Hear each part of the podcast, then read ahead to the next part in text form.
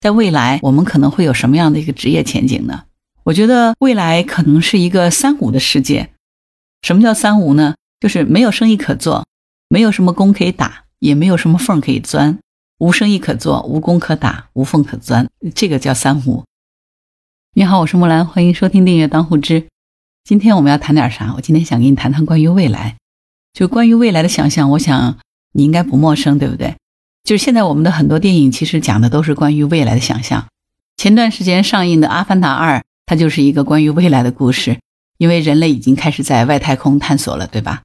七十年代的时候，《星球大战》就已经展示了一个未来世界的样子。现在我们有很多电影，包括《骇客帝国》，包括《终结者》系列，包括《流浪地球》，那个是根据刘慈欣的作品改编的电影，讲的都是未来的世界。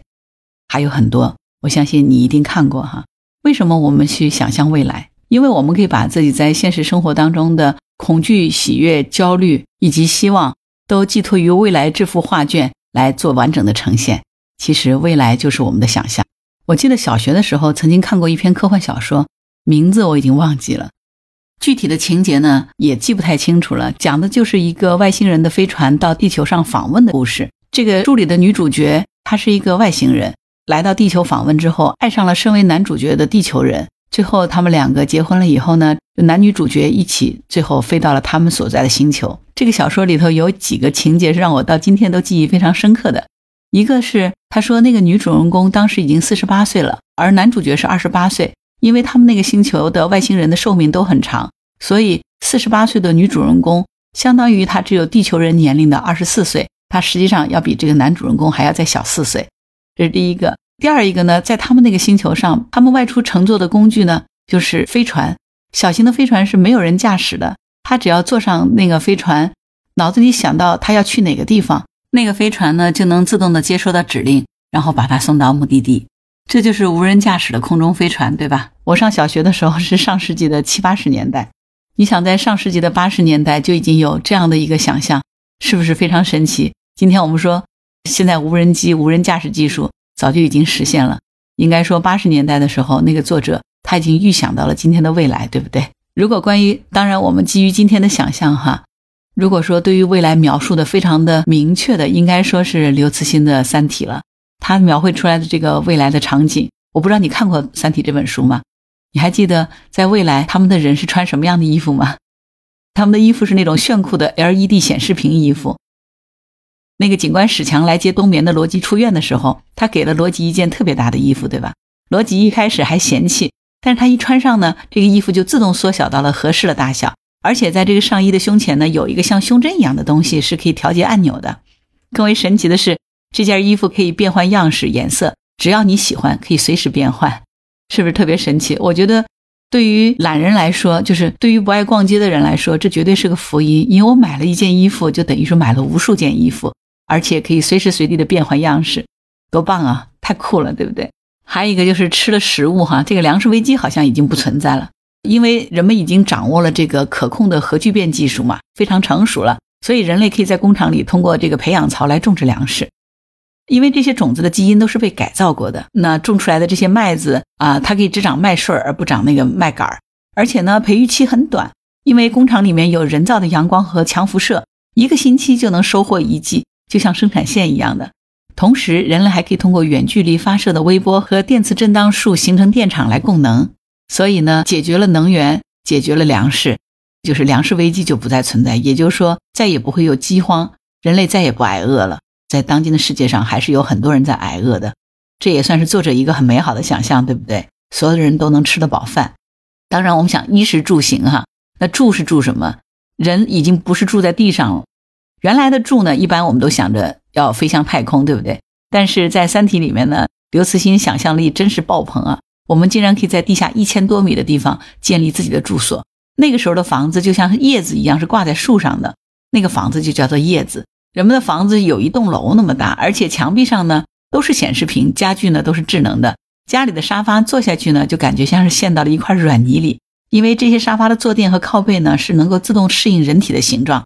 当你坐到沙发上的时候呢，这个沙发就和这个人形成了一个和身体表面完全贴合的模子，让这个压强最小。而电脑呢，薄的就像一张纸一样。如果说我们对天空现在探索已经开始了，但实话讲，关于地底深处的探索，我们到现在为止都还不太清楚，是吧？现在还有一种说法说，其实地球表面所居住的七十亿人，真的是人类的一少部分，因为绝大多数的人其实住在地底的。我不知道你有没有在网上看到过这样的八卦哈？我是有刷到过这种神神叨叨的这种节目，里面说，其实这个地球上大多数的人类生活在地底，只不过是我们不知道，那是另外一个平行空间而已啊。说到行呢，衣食住行哈，星际航行已经不再是白日梦了。在《三体》所描述的那个世界里面，因为技术理论大爆炸式的这个发展，人类建立的这个战舰已经达到了两千艘，成立了三大舰队。这三大舰队都把木星作为了主要的基地。因为在木星上面，它的氢氨海洋当中有取之不尽的核聚变燃料，而且这个战舰的速度可以达到光速的百分之十五。我不知道这样的未来世界是不是你特别渴望的呢？其实呢，我今天也想畅想一下我所理解的哈。你说未来我们这些人还会工作吗？那未来这个世界它到底会是什么样的呢？如果你经常听我的节目，你可能知道哈，其实我之前是做 HR 的，所以说作为一个资深的 HR 从业者哈，我很想畅想一下。在未来，我们可能会有什么样的一个职业前景呢？我觉得未来可能是一个三无的世界。什么叫三无呢？就是没有生意可做，没有什么工可以打，也没有什么缝可以钻，就是无生意可做，无工可打，无缝可钻。这个叫三无。什么叫做无生意可做？因为在咱们当下的这个世界呢，其实信息是不对称的，很多时候我们的生意只是挣的什么信息差的钱，对不对？那就导致了说现在社会的供给和需求始终是错位的。这时候呢，就需要生意人去对接，并从中用信息差来牟利。但是在未来的新世界里，互联网会把这些信息变得更加对称，使供给和需求呢能够做精准的链接。那中间环节和赚差价都不存在了，所以可能很多生意人都不存在了，他们的生意就没什么可以做的了，对吧？还有一个呢，我说未来无工可打啊，并不是说未来我们有多高的失业率啊，不是。是因为在我们现在的世界呢，其实遵循的还是大工业的逻辑。有的人呢，他只是需要执行命令，但是呢，并不需要去承担结果。这就是打工人的本质嘛，你做就完了，不用去想为什么而做，你也不需要为这个结果去承担什么责任。你只要按照规矩做一颗螺丝钉，规规矩矩的把我交代你的活儿执行做好就行了。所以执行力很重要。但是在未来的新世界里，每一个个体都开始崛起。公司也开始平台化了。那作为个体来说呢，你必须主动的思考和去解决问题，并且发挥你的特长为社会创造价值，否则你可能就会没有存在的价值了。所以呢，如何去让自己具备特长，发掘自己的特长，让自己更加有价值，这可能是真的从现在开始我们就要去思考的一个问题。如果我们是父母的话，如何把孩子去培养成一个能够去创造自我价值的人，是不是也是非常重要的一个教育的改变呢？第三个是无缝可钻，在现在的这个世界里，其实有很多不完善的地方，以至于说可能几乎每个行业都会有潜规则。这个呢，就让很多人可以通过不正当的途径获得更多的灰色收入，或者说抢占更多的资源。但是呢，在未来的新世界里，随着互联网的高度发达，法律法规也会变得越来越完善。这个苍蝇不叮无缝的蛋，其实每个人可能都应该要适应在公开透明的情况下去展开活动了。因为你不公开也没有用，因为网络太发达，你所做的一切总归会有人知道，根本藏也藏不住，掩也掩不住。所以归根结底呢，在当今的这个世界里，可能我们每个人只需要一个价值的传输点，但是在未来的新世界里，可能每个人必须是一个价值的放大点。在我的想象当中，哈，未来互联网浪潮下的这个新世界，很像当年文艺复兴下的欧洲。